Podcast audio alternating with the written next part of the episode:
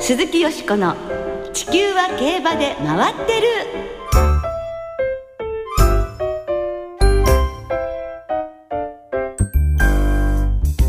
皆様こんばんは。お元気でいらっしゃいますか？鈴木よしこです。地球は競馬で回ってる。この番組では週末の重賞レースの展望や競馬界のさまざまな情報をたっぷりお届けしてまいります。今日も最後までよろしくお付き合いください。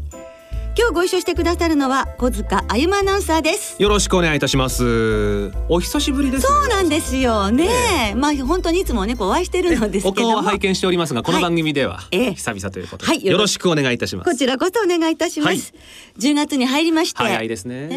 ーそしていよいよ秋の G1 開幕でございますね、はい。スプリンターズステークスが第一弾として行われますが、小塚さんもやっぱりワクワクされますでしょ？ワクワクとドキドキですね。ええ。私実況担当しますので、ええ。はい。開幕をね。ええ。ファンの皆さんがこの私の声でですね、はい。G1 開幕を感じていただければいいかなと。はい僭越でございますが思っております。いやいやきっとね感じてくれることと思いますね、そして同じく日曜日ですがフランスロンシャン競馬場では凱旋門賞が行われます、今年は6年ぶりということですが、うん。日本馬が参戦しないということでまあ残念ではありますけれども、え史上初の3連覇がかかるトレブをはじめ豪華なメンバーが揃いましたね。はい、そのトレブなんですが、ええ。去年の凱旋門賞からえ負けなしの4連勝中、はい今年は順調だそうです。そうですね。なんか今までで一番いい調子らしいですよ。うん。ですから3連覇って難しいけど達成できるかもわかりませんね。歴史的瞬間があるかもしれませんが、はい。そのトレブにブックメーカーの各社はいずれも2倍を切るというオッズを提示しておりまして、はい。圧倒的一番人気に押されています。で現在のところ2番人気は今年のフランスダービー馬でニエル賞の勝ち方が良かったニューベイ、はい。5倍前後。その後にイギリスのダービー馬ゴールデンホーンなどが続いています。はい、そのね歴史的快挙をやっぱりね断ち切るのは3歳馬かもしれませんね。はい。で恵まれてますからね。え発送は日本時間の4日日曜日の夜遅くで夜の10時半からグリーンチャンネルで生中継があります。はい。私も出させていただくのですがスペシャルゲストに武豊騎手をお迎えいたします。はい。ですから武豊騎手が、えー経験なさったことをどのようにね解説に生かしてくださるか、本当に楽しみにしています、皆さんもぜひご覧になってください。何はともあれ目の離せない週末楽しみですね鈴木よしこの地球は競馬で回ってる。この番組は JRA 日本中央競馬会の提供でお送りします。鈴木よしこの地球は競馬で回ってる。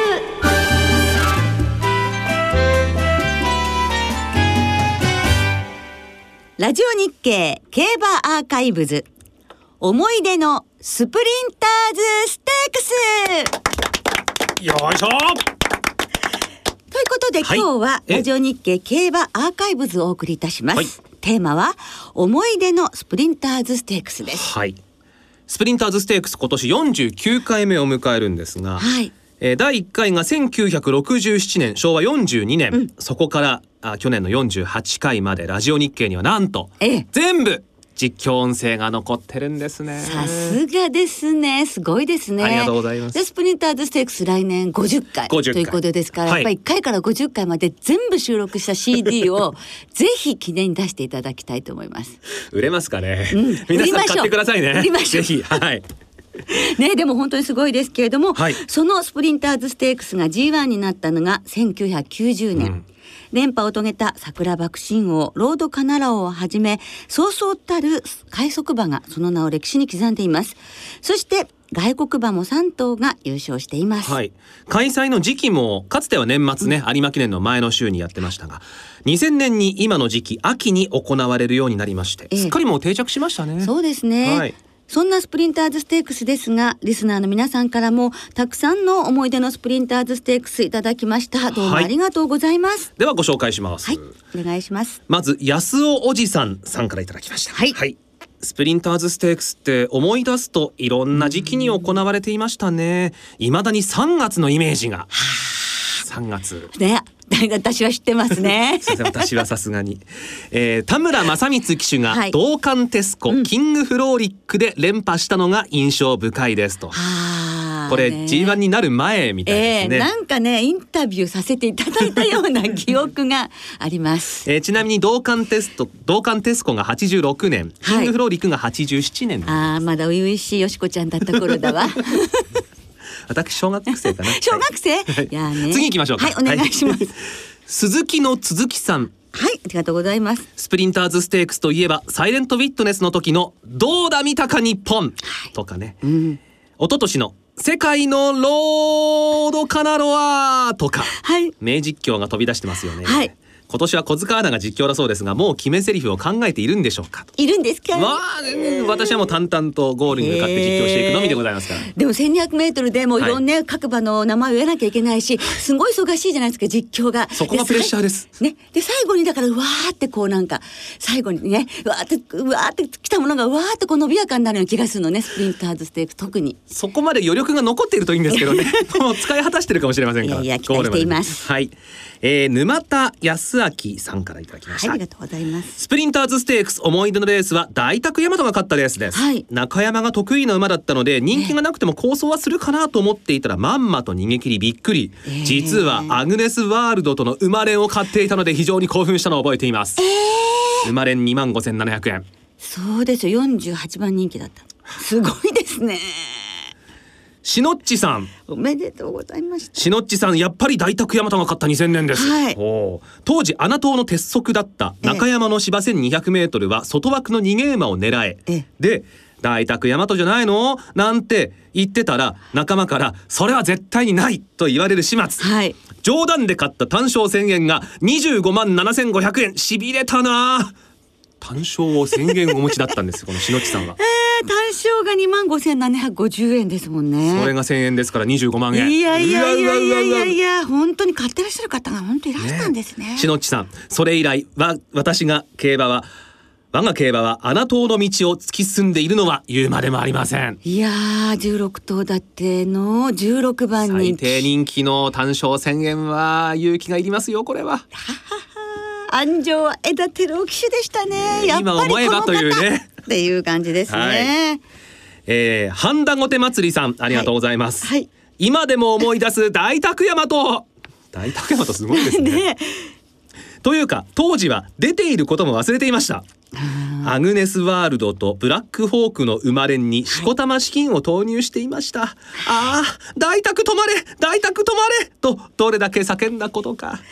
ねアグネスワールド2着そしてブラックホーク3着ということですからね。この方が飛ばれと叫んだのもわかる気がいたしわかりまがますすよくわかります。いやいや大沢大和多かったですね。大人気ですね。ね。ということで、はい。ぜひどんなレースだったはい。か聞いてみたいですよね、いいですね。ということで大沢大和が勝った2000年のスプリンターズステークス実況をお聞きいただきます相田正ラッキー直線コースに入りました。さあ先頭は大沢大和。大沢大和の先頭ユーワファルコンとこの2頭の争い。そしてその後は3馬身離れて杉の早風とブラックホークが内から突っ込んでくる。アグネスワールド連れています。3番手4番手の争いであと 150m 坂を駆け上がって大沢大和が先頭か。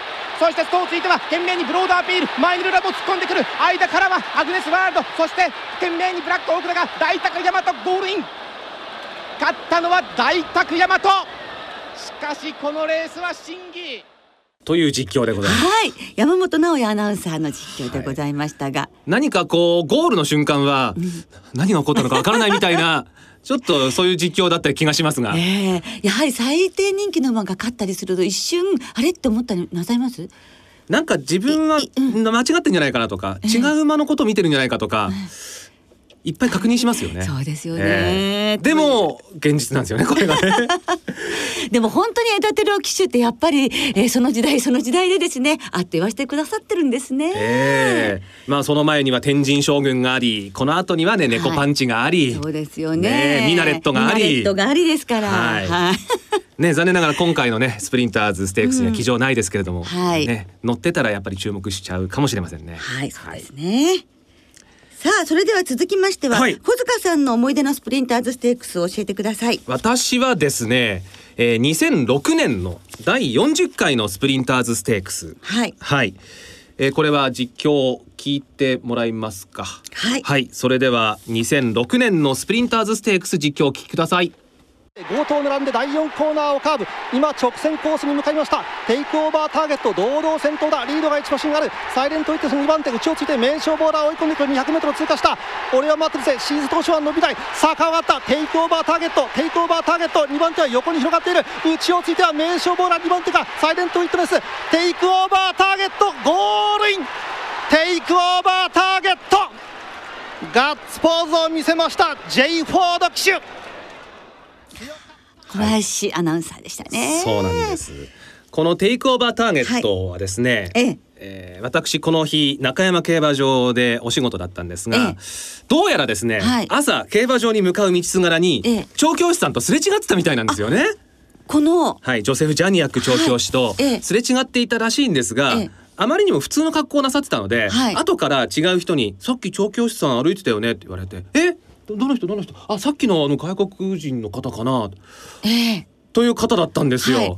で、まあ、あの、意外とこういうね、関係者の方と朝にお会いすると、その馬来たりするじゃないですか。するんですよ不思議なことにね。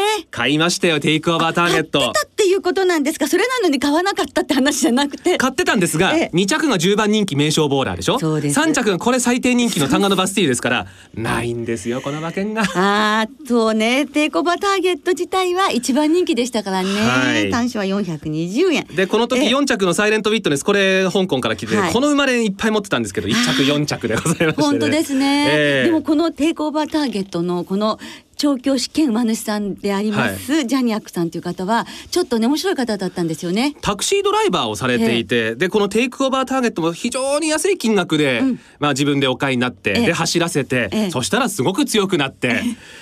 ね、イギリスでも勝ちそして日本でも勝ちという、はい。ものすごいサクセスストーリーですよね。ねだって安かったってねどれぐらいでしたっけ？ええなんか十何10万万円台とか20万ええ。円ぐらいとか日本円ですると、それでなんか日本の G1 勝っちゃってどんだけ稼いだんでしょっていう 本当ですね。感じですけれども、はい。まあそういうねことでのじゃあ小塚さんの思い出だったですね、でもなんかそういう馬主さんそして調教師さんって夢があるなって感じがしましたもねのね。自分でもって自分で調教させて、はい。海外に遠征して勝っちゃうんですから。ねえ、はい。ですよね。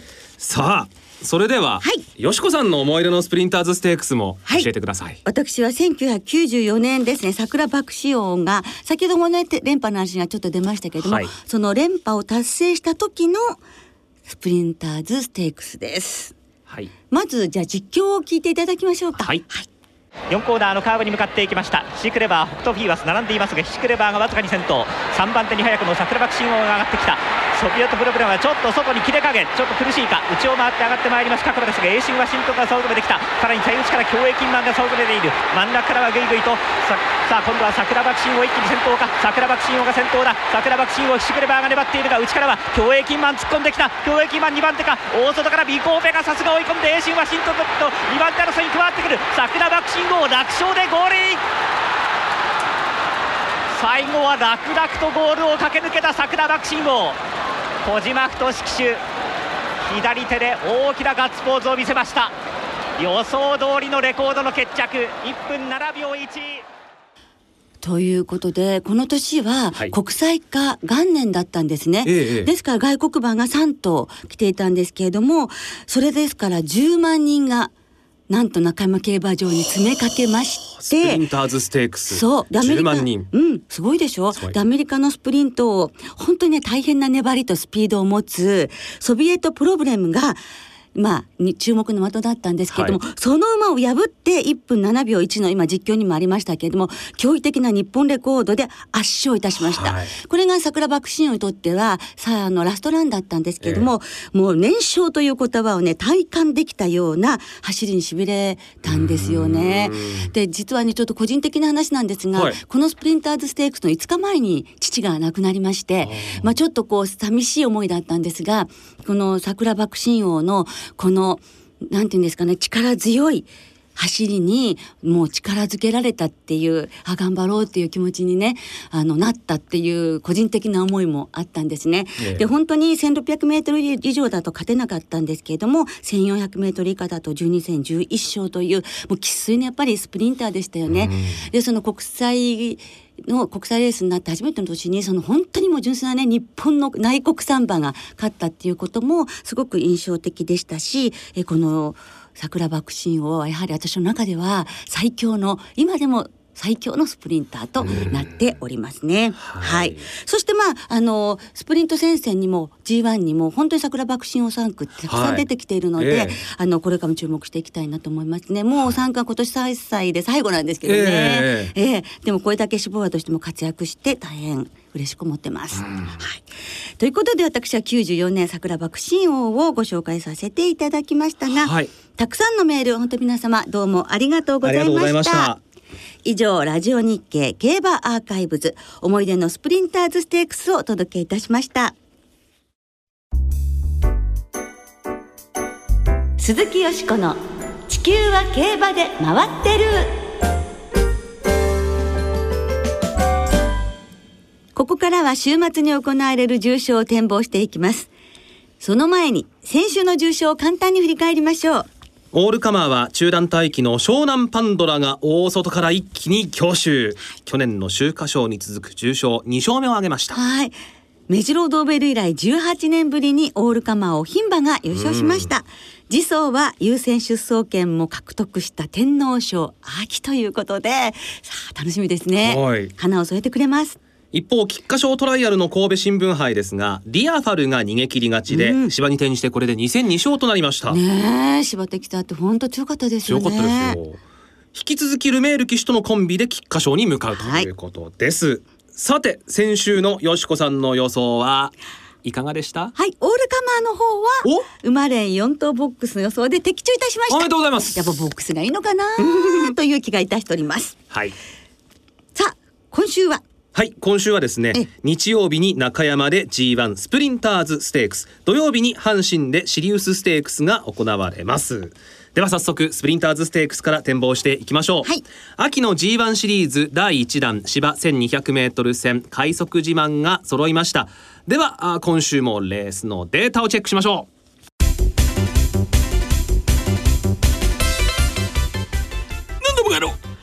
過去10年のスプリンターズステークスのデータを紹介するぞ。一番人気の副勝率は6割。3連単の平均配当は35万円。波乱必死で冗談じゃないよ。年齢別に見ると4歳の副勝率が4割と断然。年齢を重ねると成績が落ち7歳以上の日本馬は未勝利。また前走の位置取りに注目してみると前走で4コーナー3番手以内で回っていた馬の副勝率は40%オイラの狙いはアクティブミノルでコマネチ。穴場券みんなで買えば怖くないなんつな 山本でした。ということで、たけしさん。なんだバカ野郎山本さんということで、アクティブミノールでコマネチでした。うティルミノルでコマネチ。よくわかりませんけれどもね、えー土曜日日曜日とも中山は晴れ時々曇りだということですがまあ馬場はなんとかまあちょっとね週の中間ね雨などありましたけれどもうん。どんなパパになりますか？そうですね。はい。さあよしこさんどんな見解でしょうか？はい、私思い出で桜爆心王のお話させていただきましたので、ええ。ちょっと桜爆心王の子供はスプリンターズステークス勝っていないので、そうなんですよね。子供と孫で ちょっと孫？行ってみたいと思うんですけれども、はいはい。はい。ベルカントですねまず子供。えー非常に調教の動きも良かったですし痺れるような感じがしました。それからあの白山ムーンこっちの方が実は本命なんですけれども、ええあの爆心王の孫にあたりますけれどもあの白山ムーンって2013年の高松宮記念から芝 1200m の全 G1 に出走して3着2着5着13着2着。でねあの2着2回も僅差ですし、はい。13着の時も0.4秒しか差がなかったということで本当にこのねあの短距離界を近年盛り上げてくれてる人で、うん。欲しいのは G1 タイトルですよ。ですよね。ですから小回り右回りという得意な舞台でもう最大の魅力であるスピードを生かして逃げ切る。逃げ切る。悲願の G1 制覇白山。ムはい、はい。ということで、ええ。あの応援したいんです。そしてディープインパクトの3区も短距離 G1 勝ってないので売り売り売り売りはい。ということでこの3頭ねやっぱりボックスであ。いきたいと思っております。ボックスに味を占めてという。そうなんですよ。ですから7番8番12番です。はい。はい。小塚さんは？私はですね、まあ、ベルカントがやっぱり有力かなと思うんですがええ。穴ならこれということで4番の桜ゴスペルを。中山得意？意外とね、ええ。みんな知られてないかもしれませんけれども、はいはい。オーシャンステークスを2回勝ってるように中山校舎で、はい。でスプリンターズステークスで1回大敗してるんですが、はい。それ以外は毎回来てるんですよ。ん。で今回もいい枠引きましたし、はい。なんと言いましてもはい。横山典弘騎手が騎乗するわけですよ。この人なら何かやってくれるはず。そうですね、なんかね怖いですよね。穴ならということで桜ゴスペル注目しております。はい、はい。じゃあなんか桜ゴスペルとアクティブミノルもちょっと行ってみようかしら で心が揺れたりなんかしちゃいますね。はい。はい、さあ続けて、えー明日行われますシリウスステークスを展望していきましょう、はい。ダート 2000m ハンデの G3 です、はい。ではこちらもデータチェックです。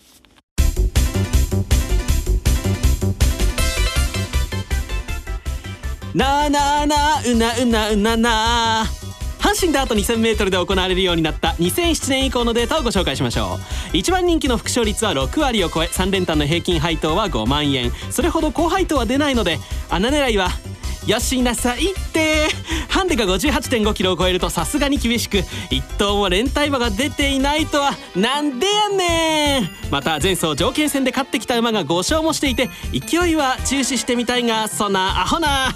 というわけで狙いは青でうなずきマーチ。山本でした。ということで久々にうなずきトリオでしょうか？でもね本当かなり懐かしい感じでしたけれども、アウォーディーが狙いということでございました。はい。さて、えーはい。阪神競馬場お天気は土日ともお晴れ時々曇りだそうですけれども、はい。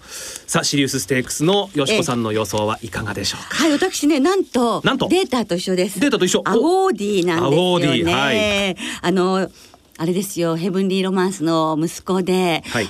前走初めてダート使って、ええ。勝ったじゃないですか。すごい適性がありましたね。ええ。で、今回、まあ、筋量2キロ軽くなるっていうのも魅力ですし、えーダートで、いよいよなんか子供も遅咲きかもしれないので5歳で開花ってことかもしれないので、はい。アオーディに注目します。昨日ねレディースプレリュードであの妹のアムール・ブリエがはい。えええね、ええ。4着になってしまったのでお兄さんは頑張ってほしいと思っております。うん。はい。でアウォーディーから2番ですね。そして、えーナムラ・ビクターはダノン・リバティ、ランウェイ・ワルツ、キックノーソルと、まあ、人気どころに行きたいと思って、こっちは流します。こちらはボックスでない ということですね、はい。流してみます。はい。はい、小塚さんは？私はですねトウケイヘイローの初ダートに注目してます。はい。はい。あの初めてダートを走ると砂をかぶって嫌がったりっていうケースがあるんですがこの馬逃げる馬ですから、ええ。まあそんな心配もないですし、はい。かつてこのレースですねヤマニンキングリー、はい。えー2011年ですから4年前かな、ええ。初ダートで勝ってるんですよ、ええ。ですから初ダートでもなんかこう走っちゃう馬がいるっていうのが勝手なイメージなんですけれどもね。なので統計ヘイ期待してます。面白いですよね。はい。はい、ぜひ参考になさってください。はいではあーリスナーの皆さんからいただいた予想もご紹介しますはい、お願いします。府中の風の子さんありがとうございますありがとうございます。スプリンターズステークスはたった1センチの花差で決着したことが2回あったり最低人気で優勝したりと難しいレースですので騎手の手腕が問われるレースではないでしょうか、はいそうなればベルカントに騎乗する武豊騎手の重重賞通算300勝をここで達成するのではないかと思いますが、は、あはい。えー悲願の G1 制覇に挑む白山ムーンを中心に単勝と生まれんで勝負したいと思います。はい。うん、わかりませんよ。もう、あの、シルツステークスで300勝なるやも先にね。しれませんね。ははい。い。小遣い2万円の競馬道さん。小島智美さんの著書で馬場を研究しましたが開幕から差しが決まり開催を追うと今度は逃げが決まる。この秋の中山は実に難解です。そうです。本当ですよね。ね。今回は馬場状態を重視して客室から選びました。最後はやはり差しが決まると見て浮世の風に期待します。あとは C 機種に全権委任ですね、勢いはありますもんね。はい、有馬記念まで12週3小塚アナの当たる予想を聞いたらなぜか馬券ではなく違うものに当たりそうな気がします。何？をおっしゃってるんですか、ね、あ、わかんない。ジャンボ宝くじ。あそうですか、はい。お腹とか当たんないでくださいね。シリウスステークスは前走タイレコードで快勝。最も勢いのある3歳馬ダノンリバティから狙ってみます。とはいいうことです、楽しみですね。こちらもね、皆さんどうも。ありがとうございました来週は毎日王冠京都大商店の展望を中心にお届けいたします。お聞きの皆さんの予想もぜひ教えてくださいね。お待ちしています。